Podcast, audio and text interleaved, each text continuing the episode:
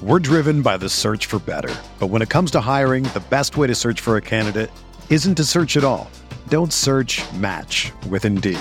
Indeed is your matching and hiring platform with over 350 million global monthly visitors, according to Indeed data, and a matching engine that helps you find quality candidates fast. Ditch the busy work. Use Indeed for scheduling, screening, and messaging so you can connect with candidates faster. Leveraging over 140 million qualifications and preferences every day, Indeed's matching engine is constantly learning from your preferences, so the more you use Indeed, the better it gets. Join more than 3.5 million businesses worldwide that use Indeed to hire great talent fast. And listeners of this show will get a $75 sponsored job credit to get your jobs more visibility at Indeed.com slash BlueWire. Just go to Indeed.com slash BlueWire right now and support our show by saying that you heard about Indeed on this podcast. That's Indeed.com slash BlueWire. Terms and conditions apply. Need to hire? You need Indeed. Welcome into Candlestick Chronicles, a 49ers podcast on the Blue Wire Podcast Network. I'm Madson, and I write about the 49ers over at, say it with me, 49ers. Nope. Here we go.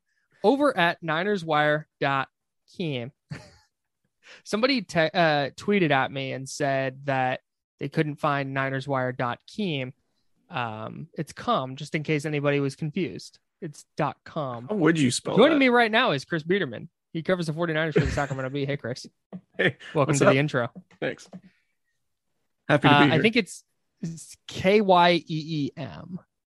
okay. Keem. I think that's Yeah, what no, I'm that's, that sounds right.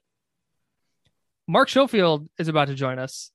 He was terrific as always. We talked to him after Trey Lance's first start, had a great breakdown, and then wanted to talk to him again after the second start and see kind of the differences that um, that he saw in Lance's game between you know his his first start in Week Five at Arizona and then his start at home this past week against the Houston Texans. Mark is a writer for the NFL Wire. You can find his work at touchdownwire.com. He also does some podcast work for Pat's Pulpit of SB Nation.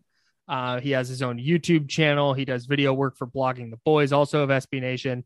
He is everywhere. Super smart football mind. Really enjoy talking to him, and he has uh, a ton of good stuff to say about about Trey Lance's start. So let's get into it.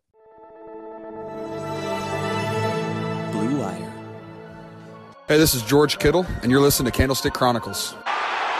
Kittle in Denver territory. Kittle is gonna go. Touchdown. Bosa's got him and a sack him back inside the 30 yard line. Nick Bosa drops Aaron Rodgers for a 13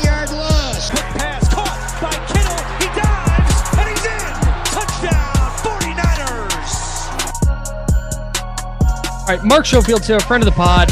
Mark, we we do, well. Hey, how how are you? I'm sorry, I was gonna dive right in, but you're a friend. I'm not gonna go business only. How are things? I, I'm doing well, Kyle. I appreciate you, you know, doing the, the skipping the formalities, uh, you know, sort of getting, you know, personal. Um, I'm doing well. How are you, man? How are you guys? Happy New Year. Yeah, Happy New Year. Uh, how Happy New long Year. can you say Happy New Year for? Is it? Although I, I think today's the last day because there's a Okay. there's a clip from Curb where Larry David is like at the gym, and somebody's like says Happy New Year. He's like, it's January 6th. You, you- no more Happy New Year. You get, it's January 3rd. Like that's the last day you can say Happy New Year. Like January, no more Happy New Year after January 3rd. So I think this is the last day. Oh wait, no, it's the fourth. So I you can't even say Happy New Year. Oh, no more brutal. Happy New Year. Right, Brutal. here, scrap the whole thing. Scrap the whole thing. Start, over. re-rack it. over. no more Happy New Years. Well, right on. Uh, glad to hear you're doing well, man. Um, hopefully 2022 is better for everybody than, than 2021 was. Yeah, fingers Let's- 2022 is a big year for the 49ers because it's very likely the year that Trey Lance is going to get the keys to the franchise. He got a start and a win against Houston. What was before we kind of do a, a deeper dive? What were kind of your general takeaways from his his second start?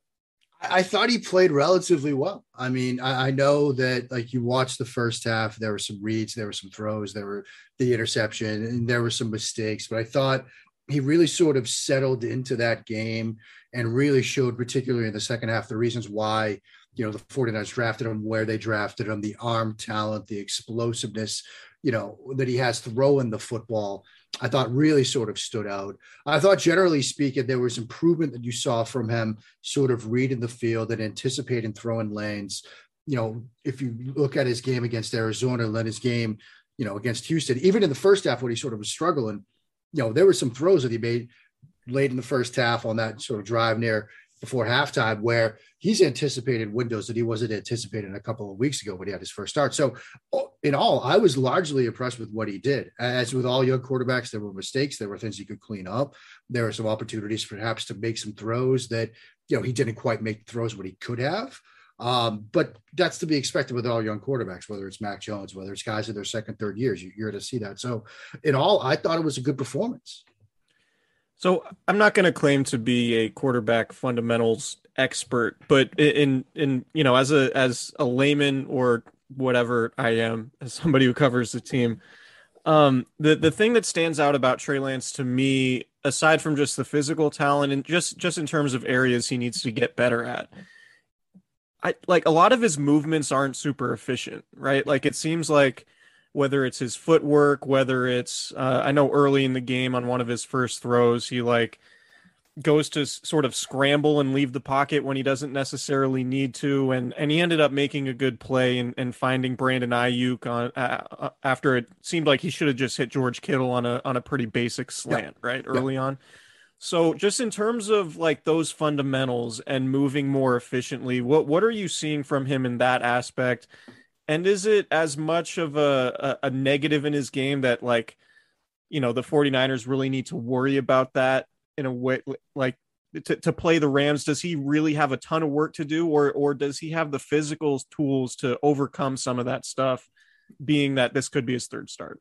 Yeah, Chris, there's there's certainly like a loudness to how he plays the position, both in pocket movement and his throwing mechanics generally. Although I thought his mechanics from a sort of throw and motion standpoint were actually improved, even you know, just in the short time between the Arizona start and this game. I thought the throw and motion was tightened up a bit. But you know, that play you mentioned where he's got Kittle as the slot receiver on the left, and there's a window to hit it and I think he's worried about because there's a guy that's dropping underneath it. The safety breaks on it as well. So I think he's a little worried being backed up in his own territory about making a mistake.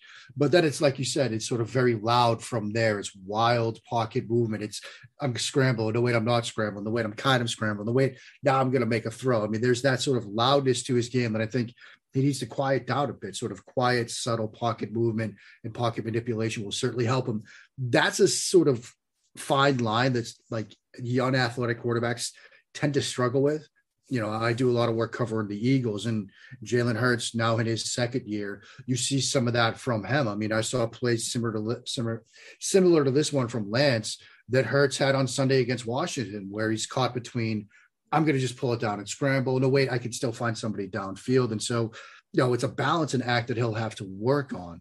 Now, I, I think just generally speaking, these are sort of areas of refinement. They're not really cause for concern right now. It's not a situation where you look at that and you think he's either not going to get it or he's not ready or anything like that. It's just he's learning those moments where you have to just make a throw or slide in the pocket or hitch up in the pocket and not start to scramble and sort of take yourself out of the pocket. Now suddenly you're running around in the end zone and you don't have blockers around you. And it's an even more precarious situation than the one you were just trying to avoid. And so I think it's something he'll learn. I don't think it's sort of something that makes me think you have to sit him down again.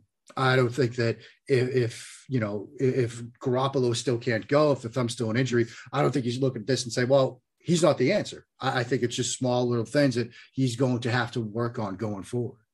How many of those things do you think can be improved just by playing or can only be improved by playing? Because I, know there's certain yeah. mechanical things you can do in the off season, but how much of it was like, man, this guy just hasn't played a ton of football in the last year and a half? Yeah, I mean that's sort of Kyle that that pocket feel part. Like you can't really replicate that with tackling dummies, with coaches, you know, with, with sort of broomsticks or however they want to do it in their drills to try to replicate what it's like to hitch up and move and slide in the pocket. There's no duplicating that. There's nothing that you can do that will really come close to the feel of having a guy like Von Miller on one side and Aaron Donald on the other, like breathing down your neck. Like that's something you have to sort of learn and refine by playing. You're right. There are mechanical things. And I, I do think that you know, in the layoff between the Arizona start and the Houston start, some mechanical work was done because the throw in motion seemed tighter, seemed crisper. I mean, he's still a violent thrower, generates a ton of torque. You know, we're recording this on Tuesday night, and the the throw to Kittle late in the game has resurfaced on the timeline, and it's my timeline right now is just that clip over and over and over mm. again from the end zone view because Ben Baldwin pointed it out and you see the violence in that front left hip as he torques himself through the throw to help him get velocity. I mean, he still has that, but the upper body throw in motion is kind of kind of cleaned up and tightened up. That's something you can do in the offseason. That's something you can do when you're not playing the game. And he certainly did that. But pocket management, pocket feel, that's something that you can only sort of refine and get better at taking live reps in games. Do you think that from what you've seen from Trey Lance, like if the 49ers go into the play make the playoffs, whether they beat the Rams or or whether the Saints lose, do you think Trey Lance is in a spot where he could go be competitive in a in a wild card game on the road against a you know a division winner somewhere? Yeah, I think so. I, I think so. I, I, think part of it is, and, and Chris Sims had a really good point about their offense with Trey Lance. It's in a weird way a little bit safer because of the areas of the field that he can attack as opposed to a Jimmy Garoppolo. When you know you're pushing throws to the boundary and you're pushing them deep, there's maybe one defender, maybe a second defender, but it's the sideline in a sense. And so you're not thrown underneath, you're not thrown into crowded throwing lanes where timing is so critical, where ball placement is so critical. And so I, think that in a way makes this offense a tiny bit safer. I think Chris's point is very accurate. And I also think that there are throws that he's made, throws that he made against Houston on Sunday that, let's face it, Garoppolo is not going to make. I mean, the touchdown to Deebo where he's rolling right, and you can see that underneath safety just peel off Deebo because he's like, there's no way, there's no way he's going to make this throw because maybe he's thinking it's Garoppolo, because maybe he's thinking this is what we've studied, and San Francisco, they're not throwing this route. Lance can throw that you know, and Lance had hit that route for, for a touchdown. And so I, I, think there are elements of the playbook that Lance's raw talent unlock for this offense that aren't really there with Garoppolo, seeing what Garoppolo has done in this offense for so many years now. And so I think they could certainly be competitive with Trey Lance. Now, there are also moments when he's not making initial reads and throws that might make Kyle Shanahan a little bit concerned. Like, look, you know, if it's third and six and we've got double slants dialed up and that inside window is open, if he doesn't throw it, that could be a problem. At least we know Garoppolo is going to give us that. You combine that with what we can do in the run game, we'll be okay.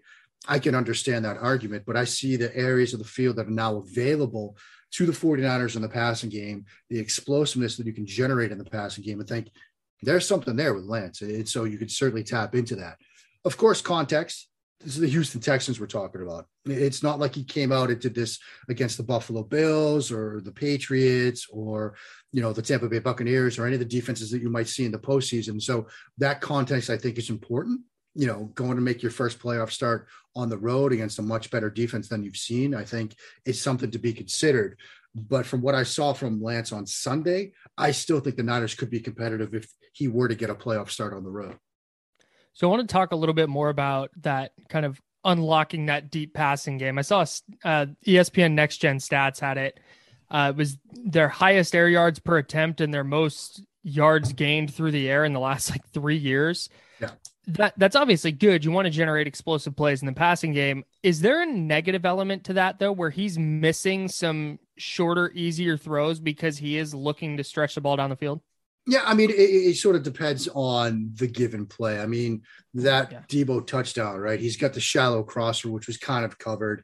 You know, if that route were open and he forced the Deebo throw into true double coverage, and if it goes for a touchdown, still you might say, look, this is a process versus result situation. Yes, the result was great, but you've got the underneath crosser, like, look, just just just take it. And so I think that you know, there are some play to play elements to consider in the context of those to consider. But generally speaking, you know, you'd like to stress defenses downfield. You'd like to generate explosive plays. But if you do see situation after situation, play after play arise where he's passing stuff up to take chances downfield, then yeah, you know, you, you have to still you know, sometimes a single, sometimes a double is okay. You know, you don't have to swing for the fences for every on every single throw. And so, you know, you watch the plays, you see, okay, well, on this one of this Deebo touchdown, okay, the shallow was kind of covered, so you go downfield. You know, that's okay. There were other throws where, yeah, you know, maybe he had something deeper downfield, and whether I mean shallower, and whether it was situation, whether it was whatever reason, he decided, no, I'm going to go deep with this. You know, you, you kind of have to balance that out. But I think generally in this NFL, in today's NFL, you want to be able, able to generate explosive plays. You want to be able to stretch teams downfield because the threat of that is also something to consider because defenses have to account for it. Defenses might feel like because of what Lance can do, because of his willingness to attack downfield, his aggressiveness to attack downfield, we have to play too deep. We can't bring that safety down into the box. And now, if you're Kyle Shanahan, you see those two deep safeties that's favorable run boxes to run into. And so that's something to be considered as well. And that's something I think Lance offers perhaps more than Garoppolo offers. Yeah, I'm, I'm glad you mentioned the running game because it, it seems to me, you know, watching Lance at North Dakota State, it seemed like, oh, maybe this guy's like has a real Cam Newton element to his game where, you know, you can you can run him a lot.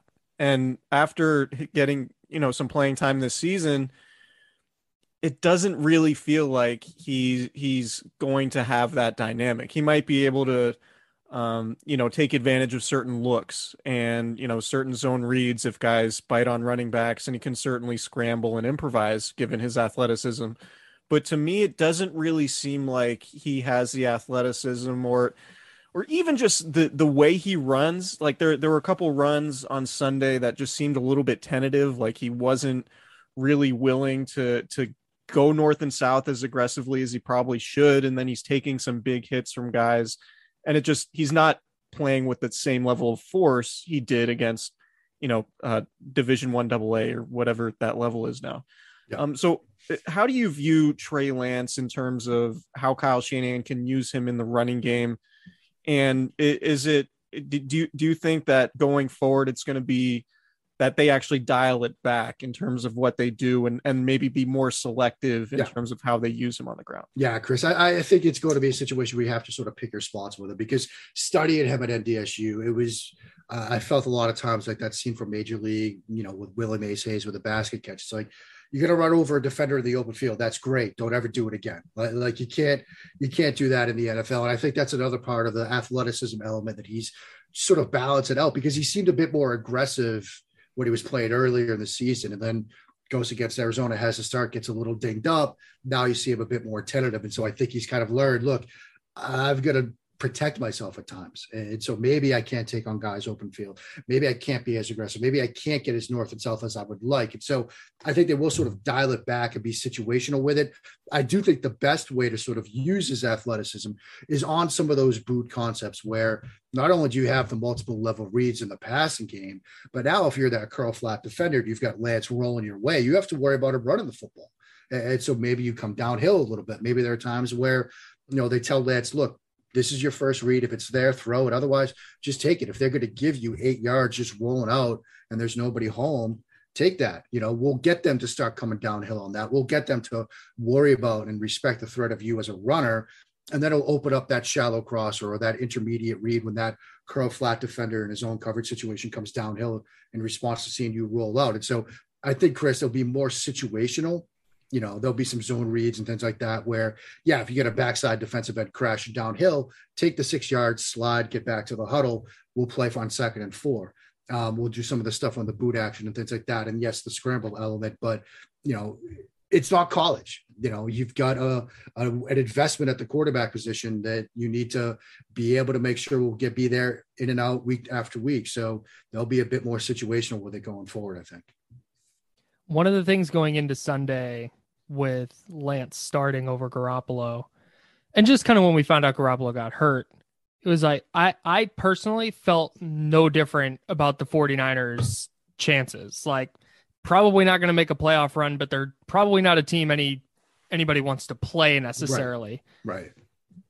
I still feel that way. Am I wrong to think that? Like, or I just I think, but the difference between Lance and Garoppolo is is obviously um stark in in different respects. But I did I just to me the Niners feel a little bit like the same team in terms of um being a being a playoff team. Yeah, I think that's generally right, Kyle, at least from where I sit in my view of it. I mean, we, we know what they kind of want to do. They want to lean their head a bit on the run game and the diversity with which they can attack you on the ground. They want to build stuff in off of that in the passing game, whether it's on the play action stuff, some of the boot action stuff, some of the ways they've used these two quarterbacks, you know, over the past year with these two, and then we've seen Shanahan do with Garoppolo, you know, in the past. And so we know what they want to do. We know what they want to hand their hat on. Both of these quarterbacks do it a little bit differently. Obviously, with Garoppolo, I mean, I like to use the, the boxer analogy a, a lot. And with, with Garoppolo, he's very much the technician. You know, he's a technical fighter, whereas Lance right now is more of the like brawler, the haymaker. Like he might not connect with all of his punches, but when he connects with one, it's going to go. Like you're going to be down for the count. And so I, I think they're just two different stylistic quarterbacks right now. But generally speaking, the offense is going to be constructed in a way that, you know, Shanahan's a smart play caller. He's going to cater things to their strength with, you know, Garoppolo. Obviously, there'll be a focus on the intermediate stuff and the underneath throwing lanes with Lance. He'll open up some stuff in downfield passing game. And I think which whatever quarterback they decide to roll with, whether it's this week, playoffs going forward, whatever, you know, there'll be a team that like you said, Kyle, I don't think I don't think opponents want to see San Francisco. I mean, I think in the NFC, nobody wants to see anybody anyway. I think all the seven teams that are going to get in, you know, there's an argument to be made that they could beat anybody on a given day, even if Philadelphia, you know, ends up to seven. I wouldn't want to play Philly with what they can do on the ground. And so, yeah, I mean, I think 49ers, they've got chances, puncher's chances with whichever quarterback they, they roll out going forward. So you, as somebody who studies the entire league, I'm I'm sure you have a really good idea on what Jimmy Garoppolo's potential value could be this offseason. And and there are a bunch of different thoughts about this, right? Like do the 49ers try to trade him? Would he be amenable to a trade or would he ask to be released so he can go to a team of his choosing? Um just if you were to assign like a draft like if you were a GM in the league and you needed a bridge quarterback and you weren't picking high enough or you didn't love any of the draft prospects coming out this year, where would you place your valuation on on Garoppolo? What what would you be willing to give up? I mean, I think what makes this uh, a bit of an easier, like I'll say this, I, I think a third makes sense, and I think a third makes sense because you look at this incoming quarterback class, like it's it's not the group we saw last year. I mean, I, I, think most general managers will probably say that, you know, the team that drafts a quarterback first in this group, the quarterback that comes off first as QB1 might be player 25, player 30 on that team's overall big board. But because of the need of the position, teams are going to go earlier quarterback than they would at other positions. You know, you're not going to draft a linebacker the fifth pick overall if he's player 30 on your board, but quarterback is something you might make an exception for because of the positional need so that being said, like it's a different group. And so I think if I'm to use a hypothetical, Cleveland, and I've decided, we've decided, look, Baker is just not it. We need somebody to get us to the next guy. We're going to draft somebody maybe in 2023 or something like that. Then, yeah, you know, a third for Garoppolo to run that sort of Kevin Stefanski, very similar offense might make some sense. And so that's kind of where I'd put it.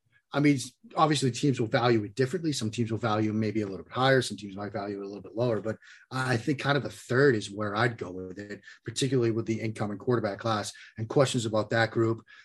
And you know, obviously you've got guys like Aaron Rodgers potentially available, and you know Russell Wilson via via trade perhaps, and so that might skew the market as well. So I think off the cuff answer, a third makes sense.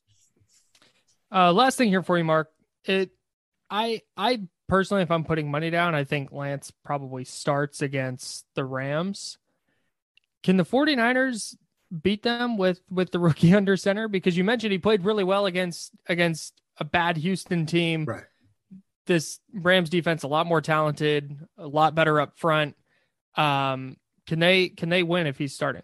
I think so. I mean, the weird thing is, you know, Shanahan seems to have McVay's number. I mean, for whatever reason.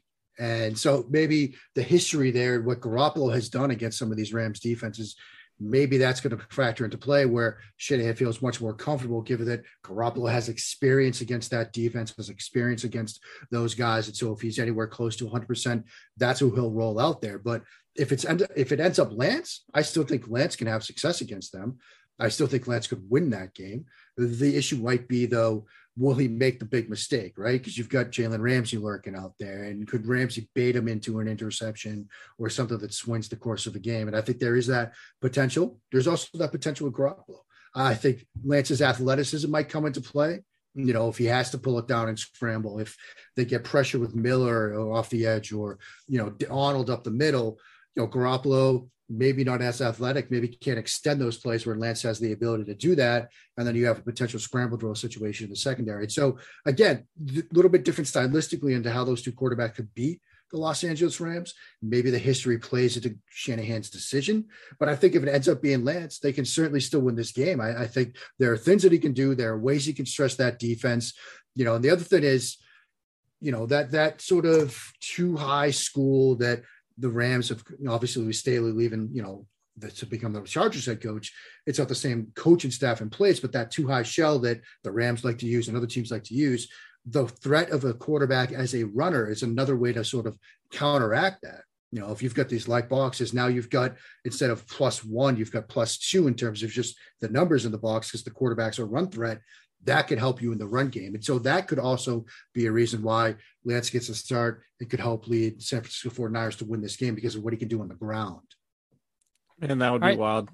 like if Trey Lance goes down and gets the four goes down to LA, wins that game, plays well, and gets the 49ers to the playoffs, like is can you go back to Jimmy Garoppolo at that point? I don't think you that can at that point. Bananas talking point. yeah, I mean, I don't think you can at that point. Um, and does that come into play? Gosh, I don't know. I mean, but yeah, I mean, it's something to think about. I guess you know if he wins, I mean, the Garoppolo is stapled to the bench unless Lance gets hurt in the playoffs. The 49ers uh, quarterback content machine would would start. I mean, you guys gonna love it though. I mean, you guys gonna love it. Not complaining at all. No, absolutely not. Yeah. Like we've been doing it since March. What's another month? You know. What's another month of it, right? oh man. Uh, Mark, this was terrific. Thanks so much, man. Thanks, Thanks so Mark. much, guys. Always a blast. Yeah, we'll talk soon.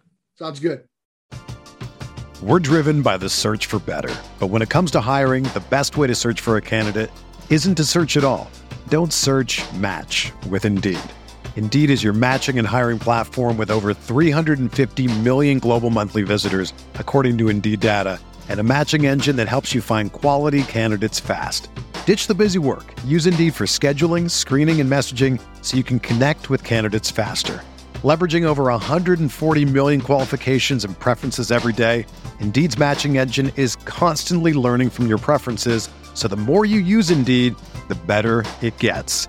Join more than 3.5 million businesses worldwide that use Indeed to hire great talent fast. And listeners of this show will get a $75 sponsored job credit to get your jobs more visibility at Indeed.com slash BlueWire. Just go to Indeed.com slash BlueWire right now and support our show by saying that you heard about Indeed on this podcast. That's Indeed.com slash BlueWire. Terms and conditions apply. Need to hire? You need Indeed. All right, you just heard Mark Schofield, and I want to start with the boxing analogy he made about how Jimmy Garoppolo is kind of the tactical fighter and Trey Lance is more of the brawler, haymaker type guy. Right. And then when he was talking about, so put a pin in that briefly, when he was talking about the Niners in the playoffs, he's like the Niners and even the Eagles, really any team in the NFC has a puncher's chance against anybody. And to me, if you have a puncher's chance, don't you want a guy that's throwing haymakers? Like, aren't you trying to catch somebody on the chin? That's all. Sure. Yeah, I I so I understand like watching Trey Lance, I understand why you would like in this moment with hundred percent healthy Jimmy Garoppolo, trust Jimmy Garoppolo more. Right. But you also it's pretty clear like the ceiling, like the unknown here is how much better is Trey Lance going to get week to week? Right. Mm-hmm. Because I think the steps right. we saw from week five to Sunday against Houston were pretty substantial. Right. And Trey Lance hasn't started back to back games since 2019. Right? So like what what are what's that progression going to look like if he gets another full week of practice if he was able to go into the film room on Monday, have the quarterback meetings, it, talk about everything he needs to improve upon, do the install, practice Wednesday, Thursday, Friday with the starters again, building off what he already did. Like, what's that going to look like versus going back to the bench and being on ice for another few weeks or at least until the start of next season, if that ends up mm-hmm. happening, right? So that's the unknown. But to me, like going back and rewatching, and we talked a little bit about it off air, like it was pretty impressive for his second career start. Like in the context of it being his second career start, that was a really promising performance in the second half, right? Like the the first half you could understand like it was all a little bit disjointed, the entire offense was disjointed. It was very clear he at least early on he didn't want to make a mistake. Um, and then he ended up making that mistake in, in throwing the interception, but he also bounced back. And what what I what what stands out to me about Lance is just he's a confident guy, right? Mm-hmm. Like he's willing to let it rip, and he's not. You know, there there's sometimes when when quarterbacks make mistakes, and then all of a sudden they're deer, deers in the headlights, right? Like Lance was not that guy, and as he got more comfortable, he was being more decisive. Does that decisiveness now translate into this next game if he's a starter? after all of that time off, right? Like I think that that factored into his slow start, obviously. And so it's just super intriguing to me to think about what the ceiling of the 49ers offense is with Trey Lance as a quarterback. And and I like the punchers analogy. And and you know, we I, I made one like Jimmy Garoppolo's the 280 hitter who will hit you know 25 doubles and 10 to 15 homers and be somebody you know fine you mm-hmm. trust but are you going to win a uh, are you going to win a ton of games with that type of guy in your lineup? Or are you going to win a game or are you going to win more games with a guy who hits maybe 220 but can hit 35 or 40 homers and drive in 100 guys? Right? And and that to me is what Lance is. And so if you're if you're just looking at the rest of the NFC, I mean, Jimmy Garoppolo's health is obviously the most important factor here when you're right. making that decision. Because I will maintain, as as much of a proponent of Trey Lance as I've been, if Jimmy Garoppolo is hundred percent healthy, you trust him more at this point than Trey Lance. Mm-hmm. The problem is Jimmy Garoppolo is not going to be 100% healthy. And we know what it looks like when Jimmy Garoppolo does not play healthy. And when you're talking about his throwing hand, and, and even when he is healthy, the propensity he has to let passes get away from him and turn into terrible interceptions. That's, you know, that's kind of a scary thought in a do or die situation. And it's also scary thinking about a rookie quarterback making his third career start in a potential do or die situation. So it there's no like awesome slam dunk. This is a thousand percent the answer that we're a hundred percent confident in. It's like both decisions are are pretty risky in their own right. So it's a really tough one to navigate. But if it's a toss up, like go with the young guy, man. Right, eh, right. That's that's what I was gonna say was if you think that 70% Jimmy Garoppolo and 100% Trey Lance are roughly the same player right now, why are you not giving Lance the additional start?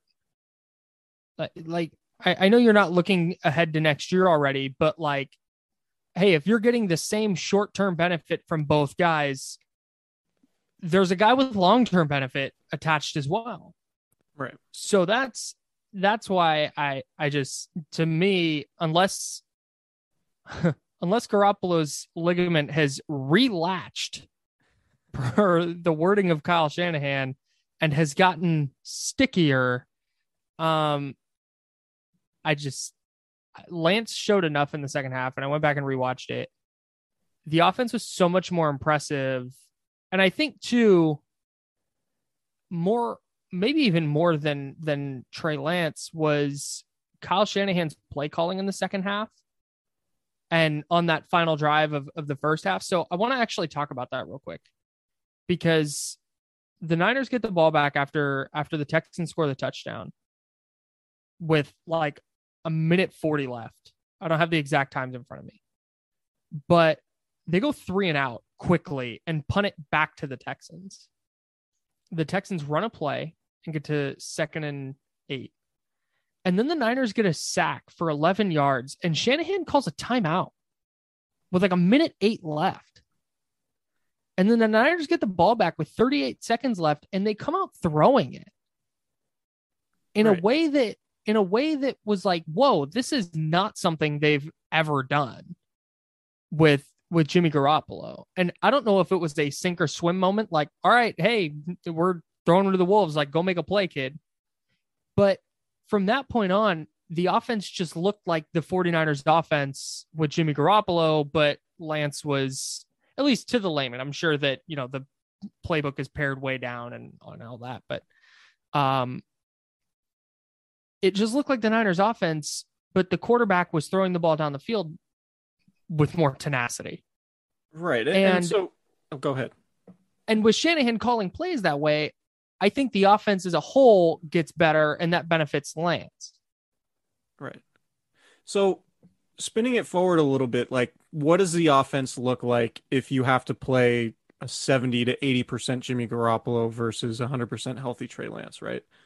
Mhm. If it's Jimmy Garoppolo and he's healthy, you're running a lot of bubble screens. You're throwing a lot of short Mhm. passes. A lot of stuff is happening in the middle of the field between the numbers.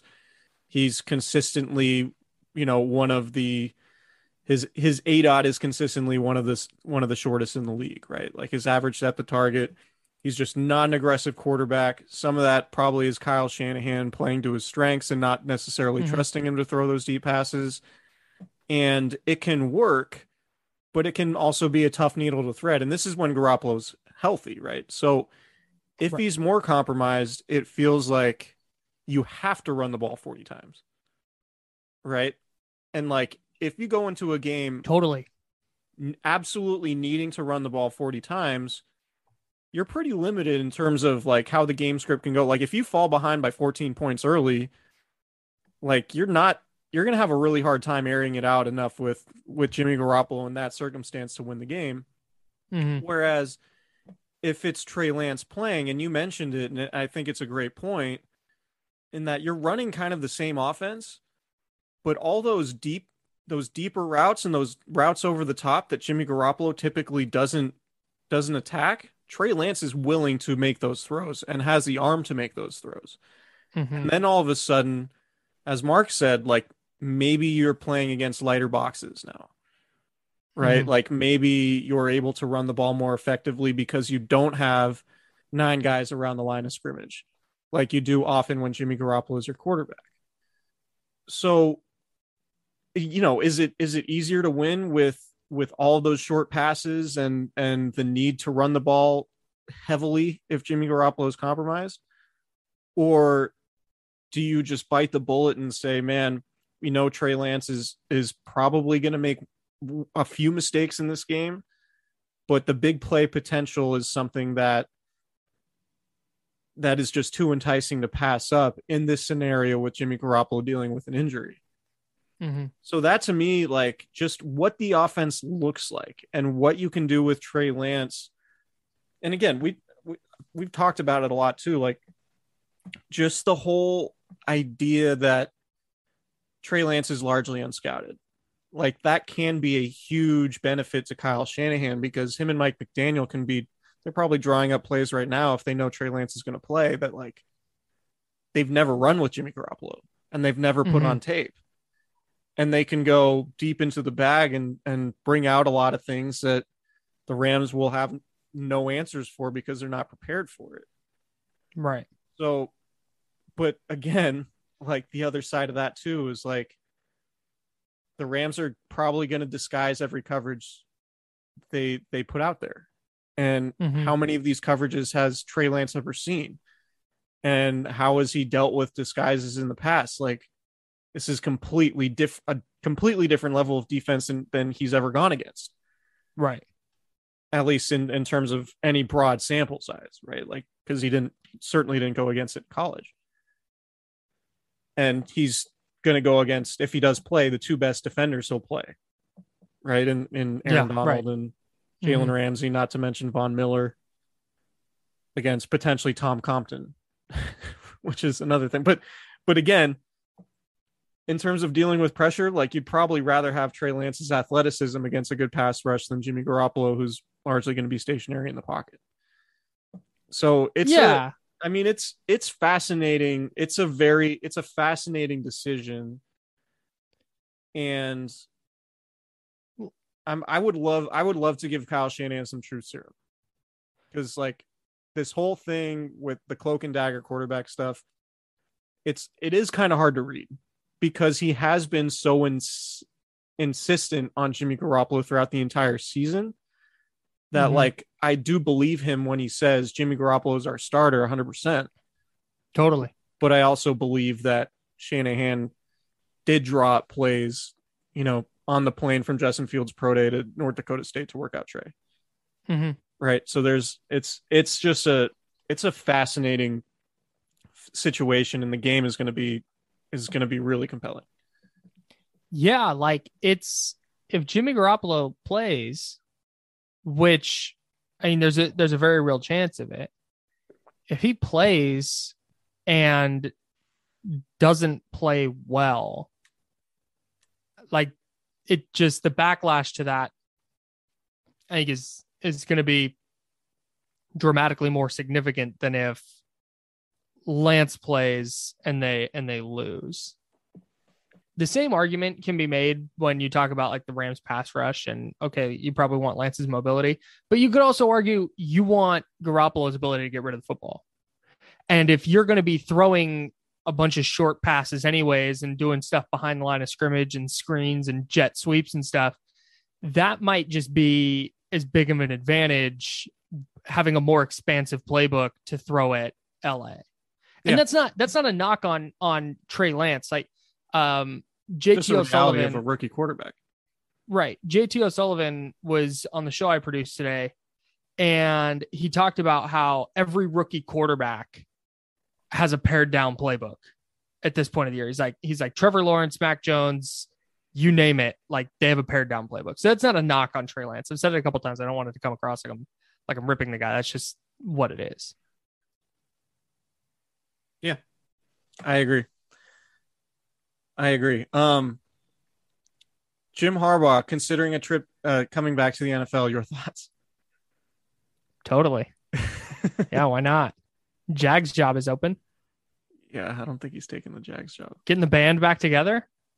It seems What like the it seems like the- the Raiders or Bears, right? Right. I was going to say rank the potential openings because In terms of likelihood, Jim Harbaugh's a candidate or just an overall quality.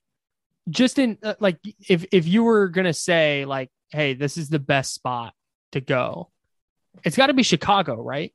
Because you have Justin Fields and Khalil Mack and David Yeah. Montgomery. Yeah, I would think so. I mean, it, it would just be a natural fit. He played there. He's a Midwest guy. Right. Um, it's it's Raiders, Bears, Giants. I want nothing to do with the Giants. Broncos. Broncos have a good defense. Um, are there any others?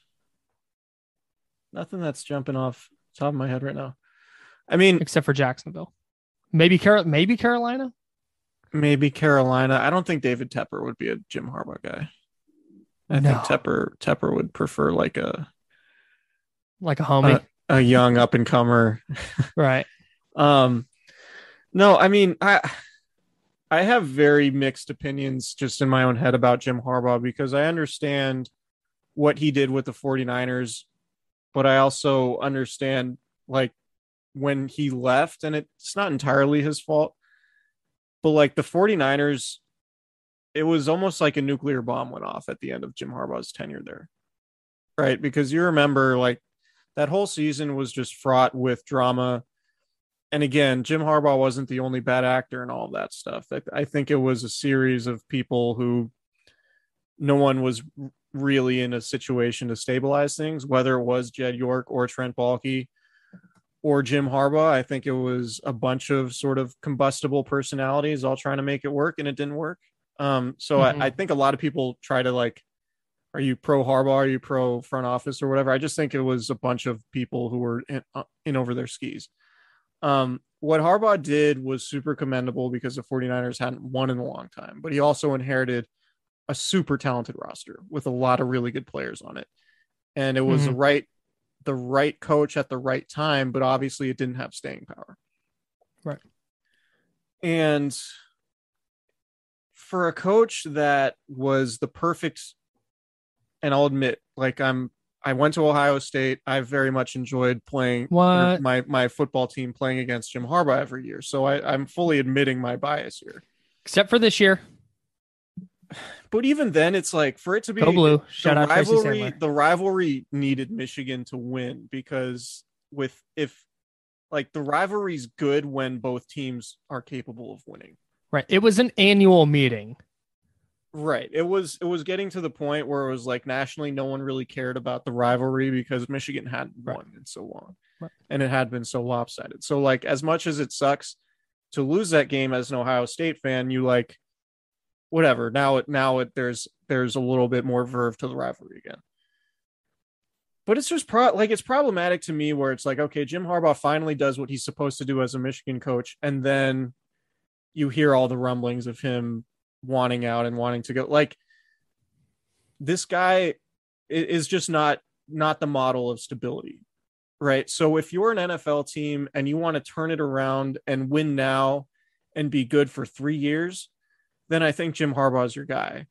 While you fully have to understand that there's a combustible nature to his personality and an abrasiveness that can just tear an organization apart, no matter how much you win. And you just have to be willing to accept that if you're going to make that hire. That doesn't mean he's a bad coach, and that doesn't mean he's not capable of winning. But also, like his record in big games does speak for itself.